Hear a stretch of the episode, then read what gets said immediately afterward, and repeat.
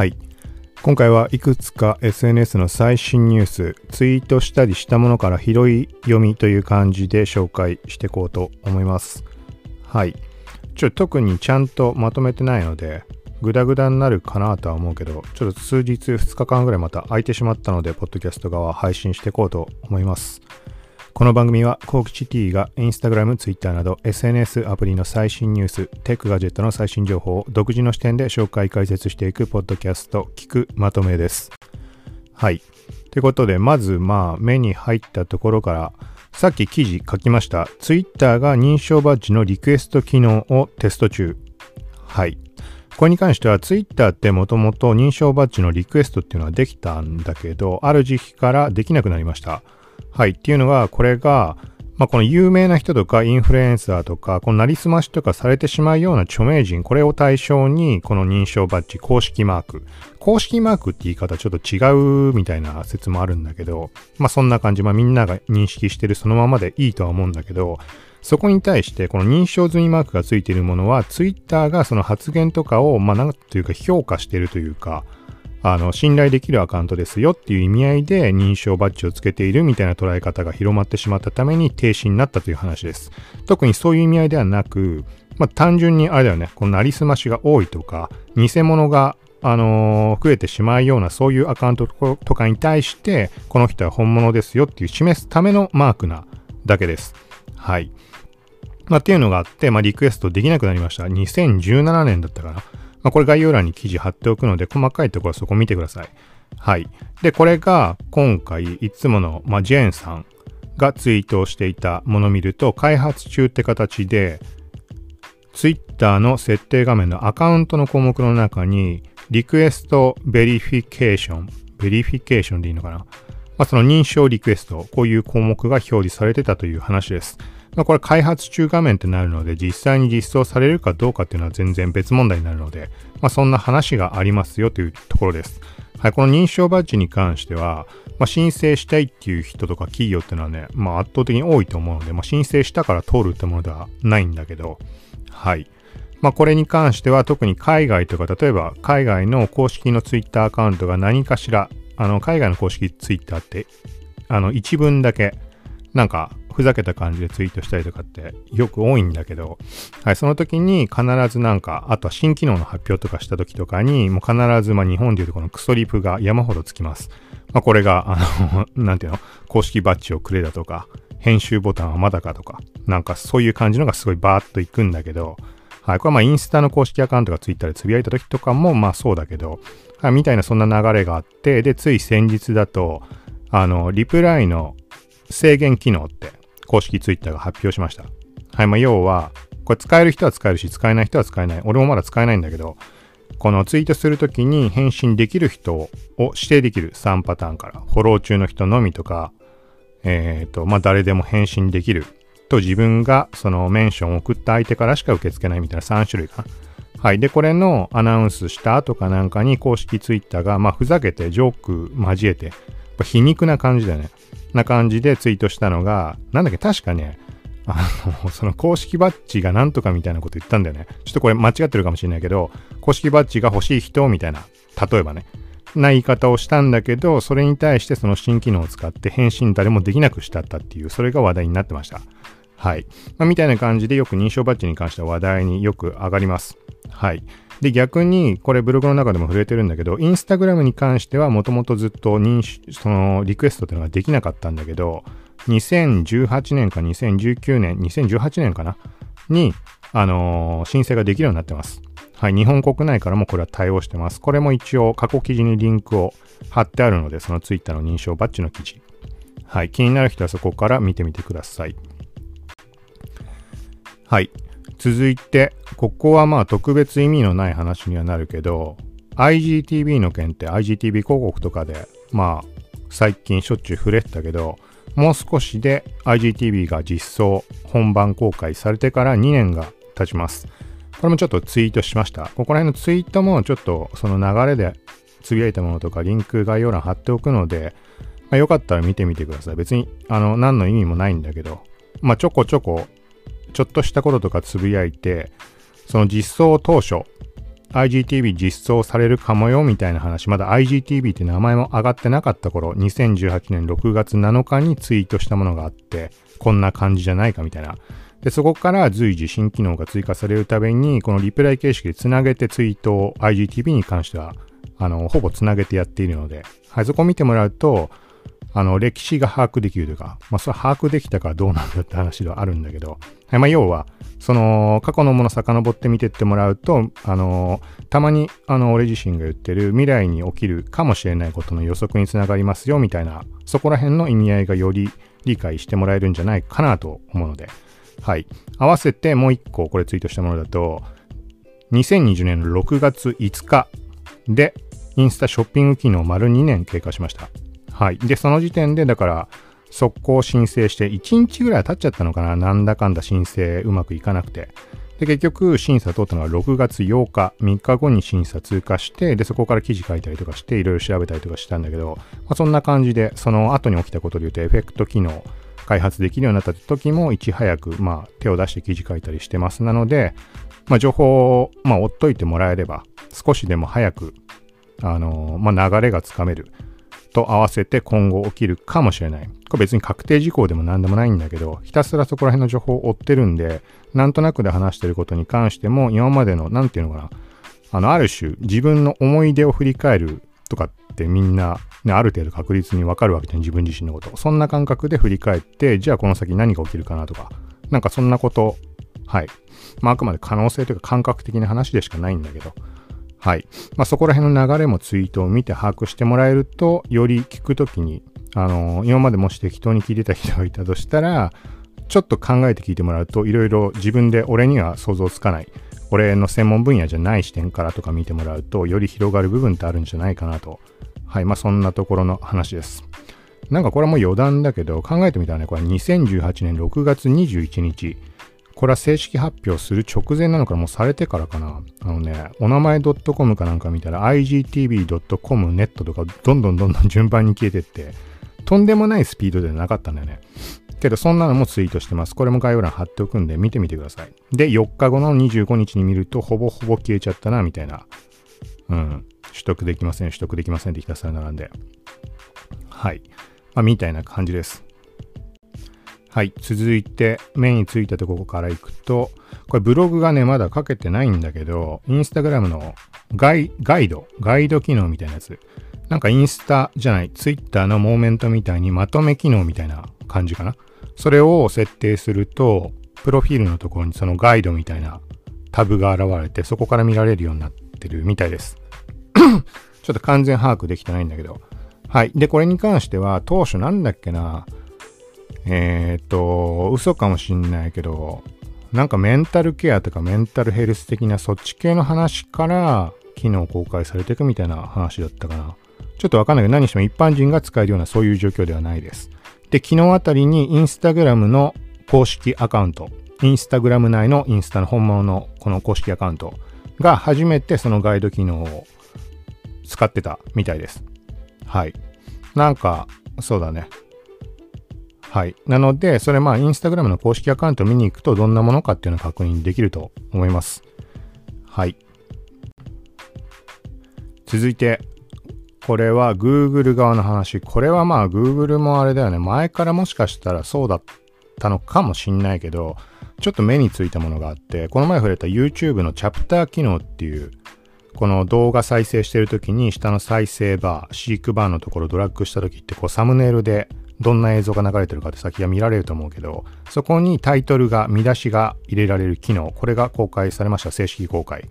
はい。で、これはやる方法っていうのが、あの、概要欄のところにタイムスタンプ00コロン00みたいな感じにして、とか10秒とか設定して、後ろにそこの内容の説明を書くと、そのチャプター機能として表示されるっていう機能です。はい。で、ここに関しては、このチャプター機能云々は抜きとして、もともとそのタイムスタンプを入れることによって、Google 検索結果からの流入、はい、そこに大きな影響を及ぼしています。はい、これ知ってる人は知ってるし、知らない人は全く知らないんだと思うんだけど、あと閲覧者側で言うとなんかこういうの見かけるなみたいな、その検索結果で見たことあると思うんだけど、この動画とか出てきた時に、このタイムスタンプ、横に目次みたいになってて、帯みたいになってて、そこにサムネイル出てたり、この何秒のとこからはこんな内容ですよみたいなのが出てたりとか、はい、だから、その Google の検索結果から見た人が自分が求めている答えがあるかどうかっていうのをこうパッと見でわかるし、見たいところから閲覧開始が可能みたいな、それ YouTube キーモーメントっていう機能です。YouTube に限らないんだけど、動画に関して。はい。で、これが同じ条件で発動するので、タイムスタンプ書くことによって。はい。で、そこの影響があったのかどうかわかんないんだけど、ちょっと前置きが長くなったな。まあ、結果的に言いたいのは、Google 検索結果上のその YouTube キーモーメントの表示の仕方が若干変わってました。変わってるというか、もともとはね、これ全部は把握しなきゃ今までに見たことないパターンな気がするんだよね。この動画が一覧で並ぶときってあるじゃん、縦に。左側に動画のサムネイルというか映像の部分があって右にテキストが出てそれが5個ぐらい縦に並ぶ。はい、その時になんかね、途中途中にこのアコーディオンみたいな感じで追加情報ってなってタップするまでは縮まってんだけど、タップすると広がって key moment が表示される。はい。で、その一覧の中に例えば4つ key moment 対象になってるものがあれば、4つそのアコーディオンのこのボタンみたいなところが表示されます。追加情報って出て、右側に5 key moments とか7 key moments とか英語表記になってます。はい。まあ、5キーモーメンツとか、まあ、7とか5とかってとこに関しては、その目次まあ動画の再生の方でいうチャプターに当たる部分、タイムスタンプが何個入ってるかってのを表示してます。はい。で、ここに関しては、だからね、前から見えてた人もいるかもしんないし、俺のがたまたま見えなかっただけかもしんないんだけど、そのさっきのチャプター機能ってのと絡めて考えると、このタイミングで開始したっていう風にも捉えられるのかなって、もうこれ個人的に思ってるだけだから全然違うかもしんないけど、はい、その理由としては、チャプター機能を YouTube が正式公開して、で、なおかつ YouTube の管理画面、配信者側の YouTube スタジオの画面にも、なんかこう、アドバイスみたいなのっていろいろ出るんだけど、そこにもチャプター機能が開始しましたみたいな新機能の案内として出てました。なので、より多くの人が概要欄にタイムスタンプを入れるようになるはずです、今後。はい。で、こうなると何が起きるかっていうと、YouTube キーモメントは知る人ぞ知る。まあ、知ってる人は多いんだけど、まあ、知らない人はさっき言ったみたいに全然知らないと思うので、どうやったら出してんだろうぐらいに思ってた人もいるかもしれないし、検索結果の見て。はい。これが、だから、チャプター機能をやろうと思ってタイムスタンプを入れた人たちがどんどん増えていって、そうなると自動的に検索結果の方にもキーモメントが溢れることになります。はい。当たり前だけど、連動してるわけで。はい。それが検査結果にキーモメントを出そうっていう意図があるないとは関係なく出てしまうので、ってなると一気に溢れてしまう可能性がある。はい、検索結果上にキーモメントが。ってなった時にはさっき言ったアコーディオンで閉じてる状態、初期表示。で、リストで並んでても何個もこう、アコーディオンで隠れてるものがあって、見たいもののとこタップした時にキーモーメント広がって見られる。みたいなのを逆算的に逆算というか、まあ、そこの兼ね合いで、現状テストなのか何なのかわかんない、そういうところなのかなっていう印象をちょっと受けました。はい、繰り返しになるけど、これはわかんないです。前から出てたんであればもう俺の言ってること全部間違いだけど、はい、まあ、ちょっと気づいたところとして話をしました。ここまだブログの記事書けてないので、まあ、今言ってみて曖昧なので、一応今書いてる最中なので、まあ、それ書き終わったら概要欄にこれもリンク貼ろうと思います。はい。ということで、今回は一応これで以上です。他にもあるんだけど、ちょっと気になくなってしまいそうなので、はい。で、ちょっとここ最近、ここもまあ余談になるけど、YouTube の方を試したいろいろちょっと気づいたところがあって、うん、これもまあタイミング見てシェアできたらいいなと思ってる最中です。まあ要は無駄にその戦う必要はないんじゃないのみたいなそういう感じの話です。はい。まあ時々そういう話触れてるけど、そこら辺でちょっと気づいたところはいろいろあるんだよね。うん。はい。まあそれちょっと今回は触れ、がっつり触れるつもりもないのであれだけど。で、このポッドキャストの配信とか、まあさっき話したところの絡みで、ポッドキャストの配信の動画の方に使ってしまうって別に悪くないかなと思って、その、なんていうのかな、ポッドキャストの方だと気抜いて話してるので余計ダラダラにはなってるんだけど、動画作ろうっていう構成でやってないので、なんだけど、それはそれで別になんかあんまそこって、あの、見てる側の人たちがね、まあなんか納得するというか、内容にそもそも興味あるかないかとか、いろんな要素は含んでるけど、そこ次第かなっていうところをちょっと感じたところがありました。はい。なんか、まあ単純に言ってみると、動画作ろうと思って時間ないし、ちょっともうこのぐらいでいいかみたいにやった時のものよりも、あの、ポッドキャスト内で触れてる内容だとか、なんかそっち内容もそうだし、話してる感じとかもグダグダであろうが、そっちの方がもしかしたらいいのかなみたいに、ちょっと勝手にこのアナリティクス見てる限りで、ちょっと感じたところがあったので、露骨に差が出たんだね、ちょっと。はい。もうこっちの方がダメだよなっていう思うものの方が、まあある意味でいい感じ。再生数が伸びてるとかそういうことではないんだけど、はい。まあ視聴者イギリスだとか、まあいろんなところ含めての兼ね合いで、はい。まあなんかちょっと、ちょっとそんなところ、まあ、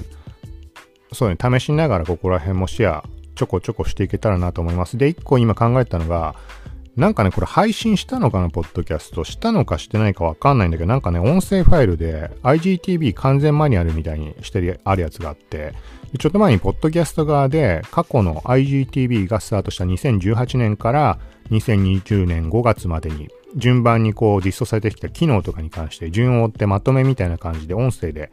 音声のまとめ記事みたいな感じの話をしたんだよね。まあ、それと音声の内容、同じものなのか、それと別なのかわかんないけど、IGTV 完全マニュアルみたいにタイトルつけてる、つけてある音声を見つけました。で、聞いてみたら、まあ今言ったまんまの感じなんだけど、なんだろうな、IGTV とは、みたいな、基本60分まで使えるとか、そんなとこから順番に新機能実装されてって、で、ちょっと古いファイルなので5月ぐらいのものなので、IGTV 広告がそろそろ来るんじゃないかみたいな話のところを最後の章として入ってるものがありました。だからそれをちょっと動画にしたいなと思って、もうこのスクショだとかそういうのを入れていく程度なんだけど、ただしこれがね、ポッドキャスト乗りでやってるから20分のファイルなんだよね。そう。で、20分のファイルになると、この前触れたみたいに、俺が使ってるパソコンだと厳しいんだよね。書き出し自体は別にできるんだけど、放置しておけば。なんかね、書き出しし終わるとね、なんか音バリバリになったりとか、映像途中止まってしまったりとか、書き出しは完了してにもかかわらず。はい、とかあるからわかんないけど、ちょっとこれも、そこら辺は IGTV 関連、その IGTV 広告の流れがあるので、ちょっとなんか小分けにしてやろうかなと思ってます。思ってますっていうかもうね、半分、8割ぐらいまで作ってあるファイルがいろいろあるので、動画にしろ何にしろ。はい。で、出すに出せないというか、はい、みたいな状況なので、これはまあ配信したら、ポッドキャスト内ではお知らせします。はい。で、まあ、聞いてる人っていうのがどういう属性の人かっていうのはまたこっちから見当つかないので、例えばインスタとかに触ったことないような人も中にはいるかもしれないし、まあよくある話だと、ツイッターはがっつり使ってるけど、インスタはアカウントあるけど使ってないみたいな人も多いと思うし、あとは真逆のパターンも。なんかこのね、たまに触れるけど、このインスタと IGTV、IGTV じゃない、インスタとツイッターと両方フォロワーものすごい抱えてる人ってなかなかいないじゃん。徐々に増えてきてはそういう人たちって存在し始めてきてはいるんだけど、特にね、2、3年前とかで考えると、どんなに、まあ本当のセレブとか別として、そうじゃない人たちってどっちかなんだよね。偏ってるんだよね、やっぱり。あの、ツイッター極端に少なかったり、インスタすごいでかいけど、ツイッター全然フォロワーいなかったりとか。はい。とかあるから、まあそういう意味合いで、あの、インスタの方って思ってるよりも、俺はもうこの情報を配信してるから、なんかこれ話してもしょうがないなとか、これ動画にしてもしょうがないなとかっていうのがいっぱいあるんだけど、しょうがないなと思うまでもなく、っていうものがあるんだけど、そうじゃないなっていうのも、これはあれだよね、知識レベルでは、こう目にしたり耳にしたりで YouTube の話に関してはね、そういう話聞いたことあったんだけど、なんかちょっとそこを実感するような感じもあったので、そういう面も含めて、はい。まあなんか初歩的なところもある程度やっていけたらなと思うので、聞いてる人で、その IGTV って言われてもなんとなく名前知ってるぐらいとか、インスタの方はあんまわかんないとか、みたいな人に関しては、まあ、見てもらったら役に立つかもしれないなという、そういう感じの内容になるんじゃないかなと思います。まあ、ざっくりのやつだけどね。はい。まあ、そこはちょっといろいろ調整しつつ、本数を増やして細かに分けていくのかどうなのか、出してみて反応があればっていうところももちろんあるし、はい、反応がなかろうが、まああれだね、再生数伸びるかもしくは再生数なくても反応がある。はい。とかまあいろんなパターン、ちょっといろいろテストをしているので、はい。まあ、みたいな感じで IGTV 関連ちょっと増やしていく予定でいます。はい。ということで、で、一番最後、いつも通りマイクの話、タスカム DR07X。今回はね、もうね、なんかね、あの、鉄アレ、仮想アームズって言ってやってたものがあるんだけど、鉄アレで固定した、あの、自撮り棒の先にマイクをくっつけるみたいな。要は、このアームみたいな感じで自分の口元に近づけて録音したいからっていうので、ノートに記事書いて過去でも配信したりしたんだけど、それがね、あの、配置的にはアームっぽくていいんだけど、なんか、ちょっと気抜いて、なんつうの、この、机のところに、こうソファーにもたれて机にさ、足をこう両足に乗っけるというか、こう、ヘリのとこに足こう乗っけてたりすると、なんかね、気づくとね、鉄アレがね、転がってね、下落ちちゃって、